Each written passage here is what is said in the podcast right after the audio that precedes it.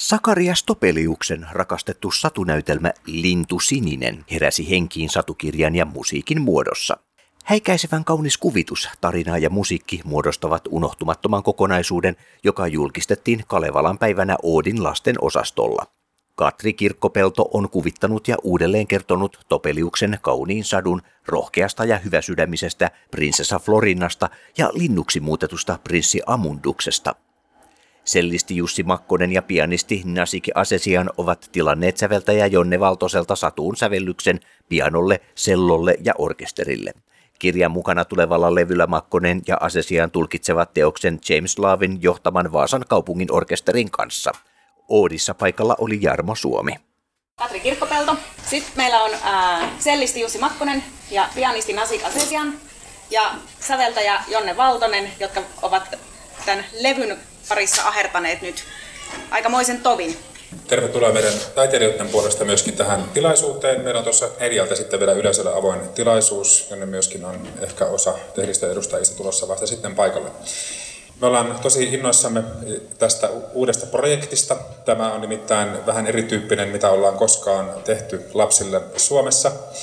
Meillä on Näsekin kanssa jo vuosien ajan ollut sivellysprojekti, ja noin puoli miljoonaa lasta on ollut meidän koulukonserteissa ympäri Suomea ja 2015 julkaistiin Katrin kanssa Soiva metsäkirja, jota on ahkerasti luettu kouluissa, kun se jokaisen kouluun jaettiin Suomessa opetusministeriön tuolla tuo kirja ja levy.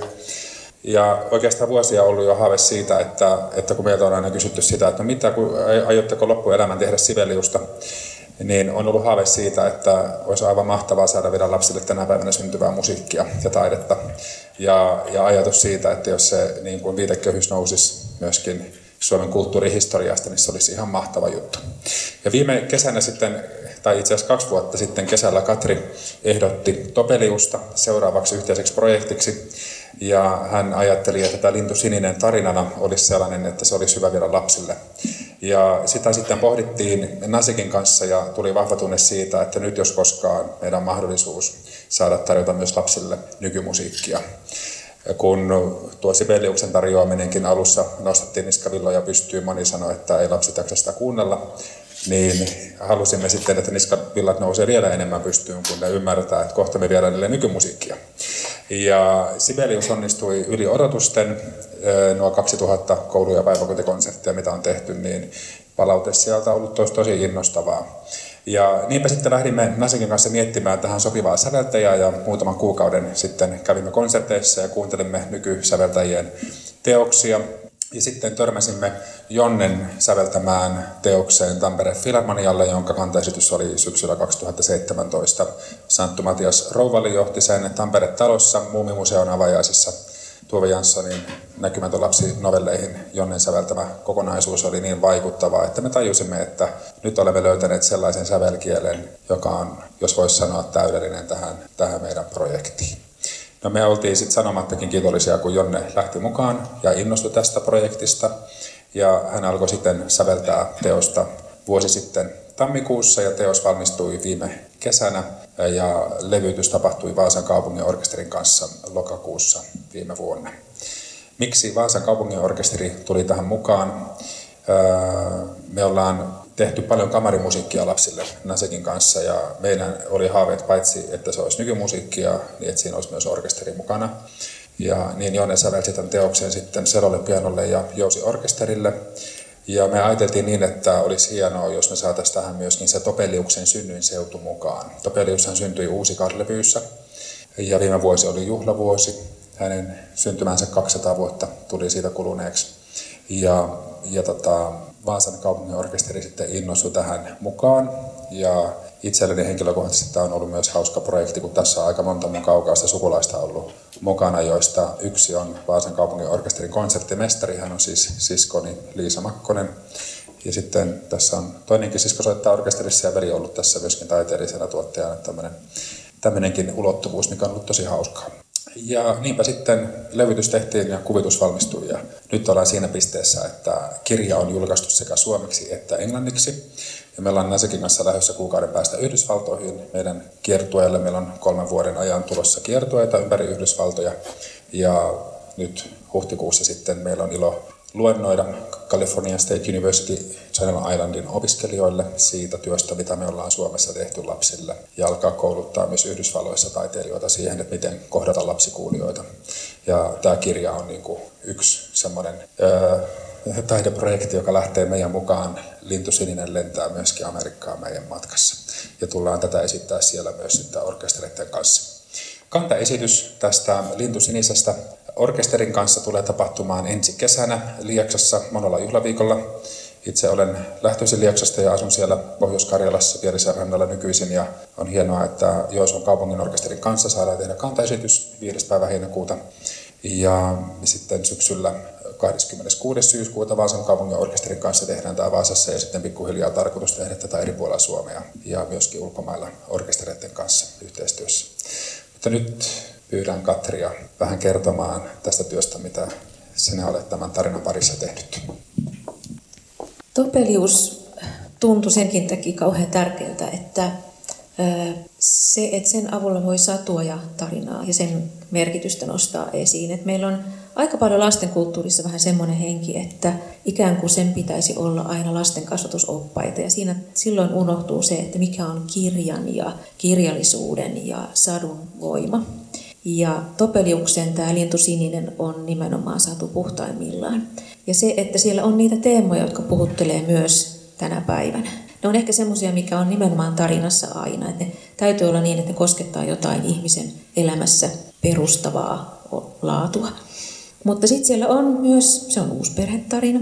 Siellä pohditaan vanhemman rakkautta, pohditaan epäoikeudenmukaisuuden, oikeudenmukaisuuden teemoja. Ja Topeliuksen tämä henkilökavalkaadi, minkä hän on siihen tarinaan tehnyt, niin on ihan mieletön. Ja se on tavallaan niin kuin ihmismieli pienoiskoossa. Siellä on, nämä hahmot edustaa eri puolia. Siellä on äh, prinsessa Rosamunda, joka on kuningattaren tytär, joka on ihan niin kuin oikeastaan puhdas pissis.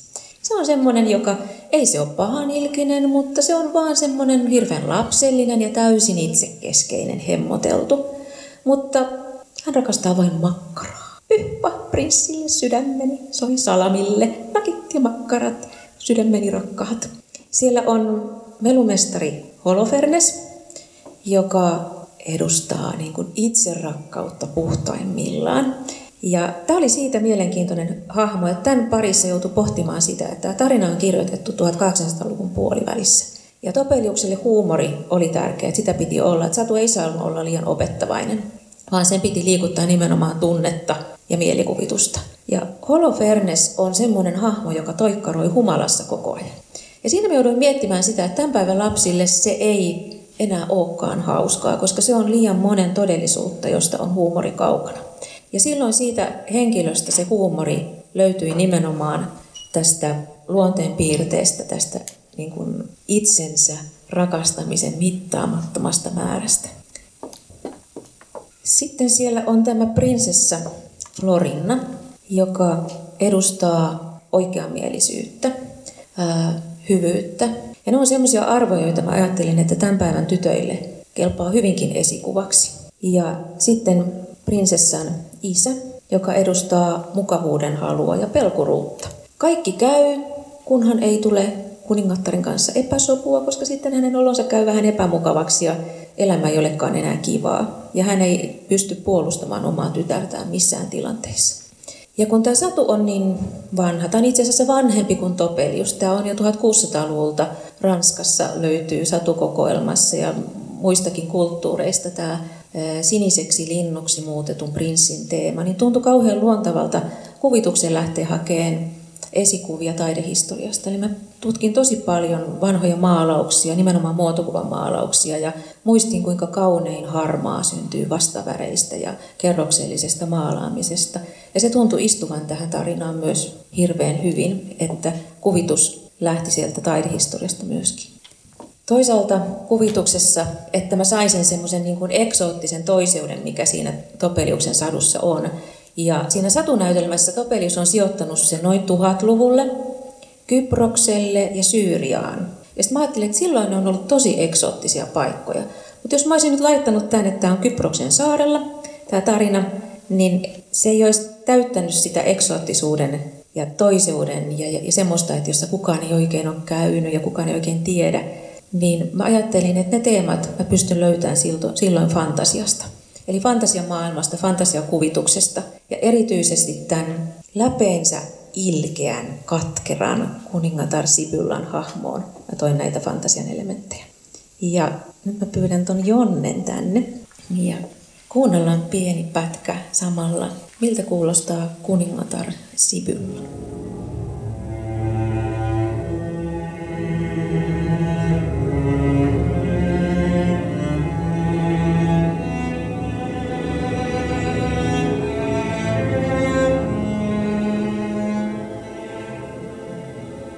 Sä ajattelit, kun sä lähdit Sibyllaa tuomaan musiikiksi?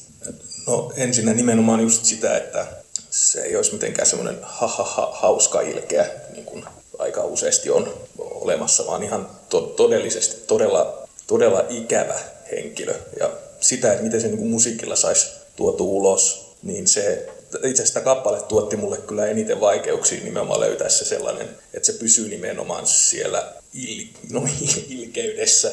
Ja tämä koko idea, tämä on vähän niin kuin yksi, yksi iso crescendo tämä koko kappale, että tästä on, toimii vähän niin kuin sipyllä, että se siinä lähtee tuollaisena välinpitämättömänä matalana huojuntana ja sitten se kasvaa semmoiseksi todella vihaseksi ja niin kuin ikäväksi henkilöksi, mitä Nasik siinä nämä matalat pianot kellot, mitkä tässä soi, niin Nasik paukuttaa niitä menee sitten siinä lopussa pelkästään pitkään aikaa sieltä matalalta. Että se on vaan semmoista, että niin kuin nyrkillä jonnekin rakoon. Et se, silleen mä sen sitten ratkaisin, mutta tosiaan tätä, tätä mä kyllä työstin pisimpään. Sipylän hahmo oli mulle myöskin kaikkein vaikein, koska jotenkin sitä ajattelee ja haluaa ajatella, että kaikissa on jotakin hyvää. Ja sitten mä ajattelin, että niin, mutta sadussa se ei ole niin. Että sadun hienous on juuri siinä tämänkin päivän lapsille, kun maailma on kauhean vaikea hahmottaa, että mikä on oikein, mikä on väärin, mikä on hyvää, mikä pahaa niin Satu tarjoaa niin selkeät sen, että kuningatar on vaan läpeensä ilkeä ja paha ja se ei muutu siitä miksikään. Mä sen kanssa taistelin jotenkin, että aina meinas tulla, että jos tulisi vähän kuitenkin semmoista pientä lempeyttä johonkin tai mutta sitten mä niinku vaan ajattelin sitä, että mitä ihmiselle tapahtuu, joka katkeroituu täysin elämässään ja kuinka se viha syö sen niin, että kaikki jotenkin siinä ihmisessä niinku käpristyy kasaan. Ja mulla oli myöskin, tämä oli vaikein hahmo ja sitten tavallaan mä kuvasin ikään kuin semmoisena kaksipäisenä petona ton kuningattaren ja hänen niin kuin käskyjään toteuttavan hovimestarin, että ne vasta lopussa vähän erkaantuu toisistaan, muuten ne on aina niin, että on aina siellä taustalla tekemässä töitä kuningattarelle. Nasikilla on pieni tarina, joka liittyy myös tähän Sibyllaan. Jotain tästä Sibyllan kamaluudesta ja siitä, miten hyvin Jonne on onnistunut sen vangitsemaan, niin kertoo siitä, kun olin joku aika sitten vanhempien luona harjoittelemassa tätä kappaletta. Siinä vanhempieni koira istui vieressäni ja lopulta nukahti ja, ja tuota, kaikkia osia kuunteli oikein tyytyväisenä siinä unessaan ja siinä vaiheessa, kun aloin soittaa tuota Sibyllaa, ehdin soittaa vain kahta ensimmäistä ääntä, niin tämä koira avasi silmänsä, katsoi minua kauhistuneena ja alkoi murista. Sitten velhojen taistelu, eli se missä niin kuin just tavallaan äskenkin puhuttiin siitä hyvän ja pahan kamppailusta. Ja saduissa on tärkeää se, että, että hyvä voittaa, että kannattaa uskoa hyvään, että se lopulta kuitenkin kannattaa ja se on se, joka kantaa ja elämä on hyvää ja parempaa. Ja tästä mä oikeastaan haluaisin Jonnelta kysyä, koska meillä on taloudessa neljä nuorta ja kun ne kuuli Jonne, niin ne sitten heti, että vau. Ja Jonne on tuttu nuorille ja lapsille pelimusiikin säveltäjänä. Ja onko tämä semmoinen kappale taikureiden taistelu, jos me kuunnellaan sitä ensin pieni pätkä, jossa voi olla yhtymäkohtia tavallaan siihen työhön, mitä sä oot siellä säveltänyt?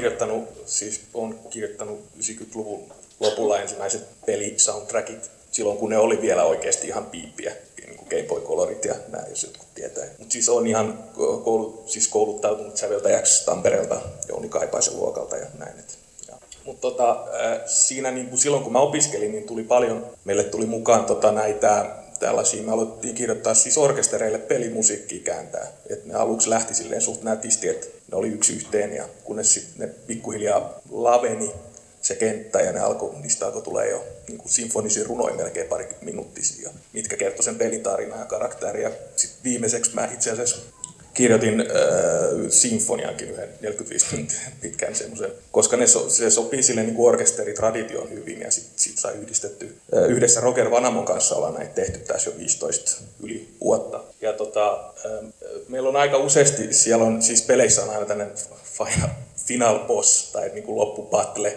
päällä ja me ollaan myös sinne sitten tuotu näitä niin kuin samanlaisia ratkaisuja, että miten on niin kuin, miten miten nämä teemat sitten taistelee keskenään. Ja mä oon sitä nyt treenannut 15 vuotta oikeastaan, että tässä se nyt on uusin versio siinä, että siinä on vähän äänisuunnittelua mukana ja noin, noidat tuossa ampuu kaikki aikaisempia teemoja menemään sinne sun tänne. Ja, ja siinä on semmoista kevyttä, jotain pieniä modernistisia elementtejä, mutta tuommoinen niin vauhdikas juttu sitten, mitä, mitä niin kuin, mikä on sitten saanut tuossa tuollaisen taistelumuotonsa. Ja musta itse asiassa se onnistui aika kivasti, että siellä lopussa tosiaan se, ne ampuu niitä siis oikein raketteja kunnolla. Ja tässä mä yritin pitää tämän hirveän visuaalisena. Oikeastaan nämä kaikki kappaleet mä yritin pitää hirveän visuaalisena sen takia, että se myös kirjoittaisi lapsilla paljon ajatuksia. Ja no, lapset nyt ja aikuiset, minäkin tykkään raketeista, ettei se niinku, ja, tai joista. Et, et, tota, tässä se sitten niinku oikeastaan, tässä on tietenkin tämä koko kulminaatiopiste, koska tässä käy sitten se, että kumpi siellä voittaa, että voittaako hyvä vai paha. Ja lapsiyleisö on aika hieno katsoa, kun mä oon muutamassa ollut vähän testattu, niin kuinka ne niinku alkaa elää siinä, niin alkaa kohta kuulua tush. Ja prinssi sitten. Sadoissa pitää olla prinssi. Mä oon varmaan niin demokratian kasvattaja, että mulle prinssit ja prinsessat kuuluu satuihin. Ja, ja tuota, prinssi pitää olla ihani. Ja tämän tarinan prinssi on ihana. Hän on, edustaa ää, rohkeutta ja uskollisuutta, jotka on myös hyveitä.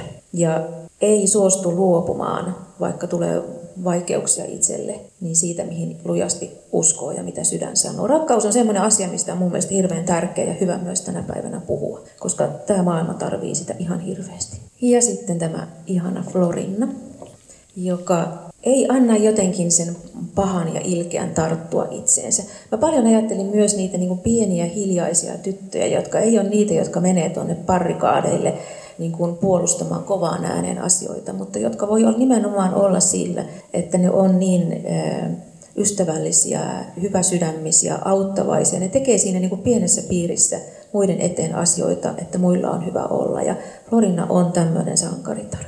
Ja tässä kohtaa mä päästän Jussin ja Nasikin ja miten tämä kuva liittyy kohta kuultavaan musiikkiin. Ihan lyhyesti tuosta meidän äänitysprosessista.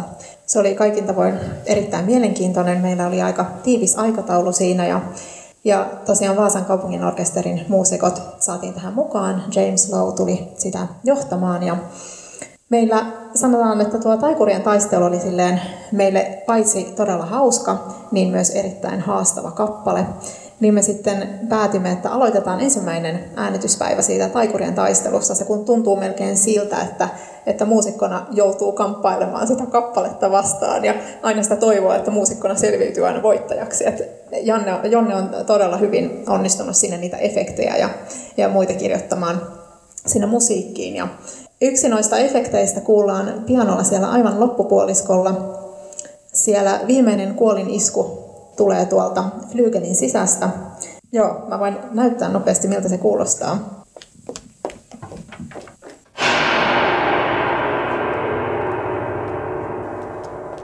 Täältä sen siis oli tarkoitus kuulostaa, mutta heti äänitysten aluksi niin siinä tuota, sormi ei nyt ihan osunut siihen, mihin piti.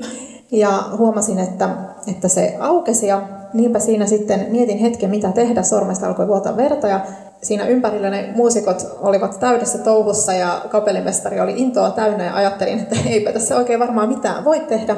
Niinpä sitten jatkoin soittamista ja mitä pidemmälle pääsin, niin sitä verisemmiksi se, tai verisemmäksi se taistelu kävi omalta osaltani. Se oli aika mielenkiintoinen taistelukenttä tuo koskettimista. Ja siinä sitten kuulette lopputuloksen tuolla levyllä ihan hyvin se sitten onnistui. Siinä sitten kun tauko koitti ja Jonne käveli ensimmäistä kertaa Flygelin ohi, niin sen sijaan, että Jonne olisi kysynyt, että, että onhan sulla kaikki sormet tallella, niin Jonne huusi, että vau, vähän siistiä.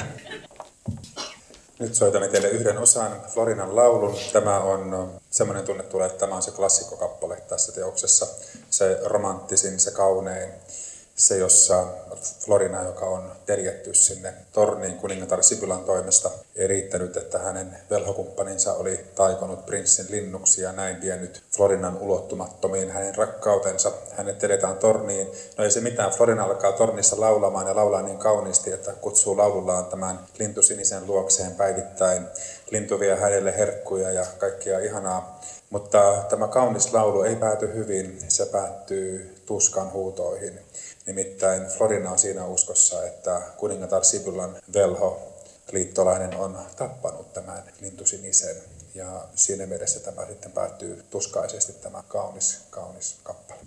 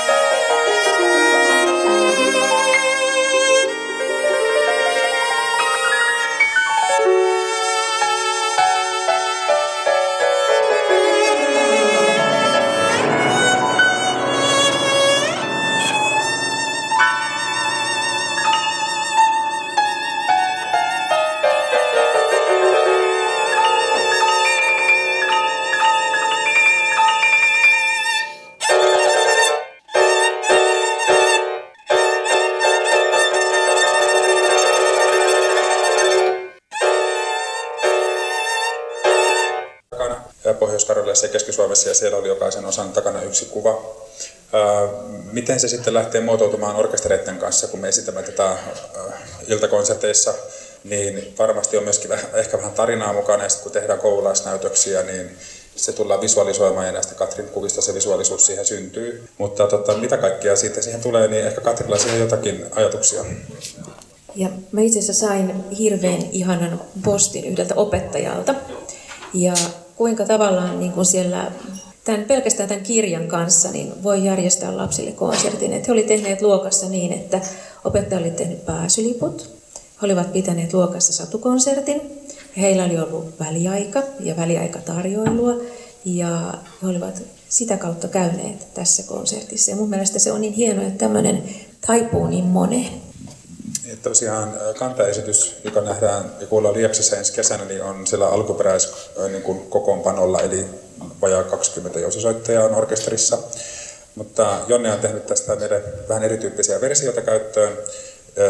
Tämä duo-versio tästä Florinan laulusta, niin on alkusoittoa, että tähän tulee kaikista osista tällaiset duo-versiot, joten voidaan vielä hyvin pienimuotoisinkin paikkoihin ilman orkesteria kahdestaan Nasekin kanssa.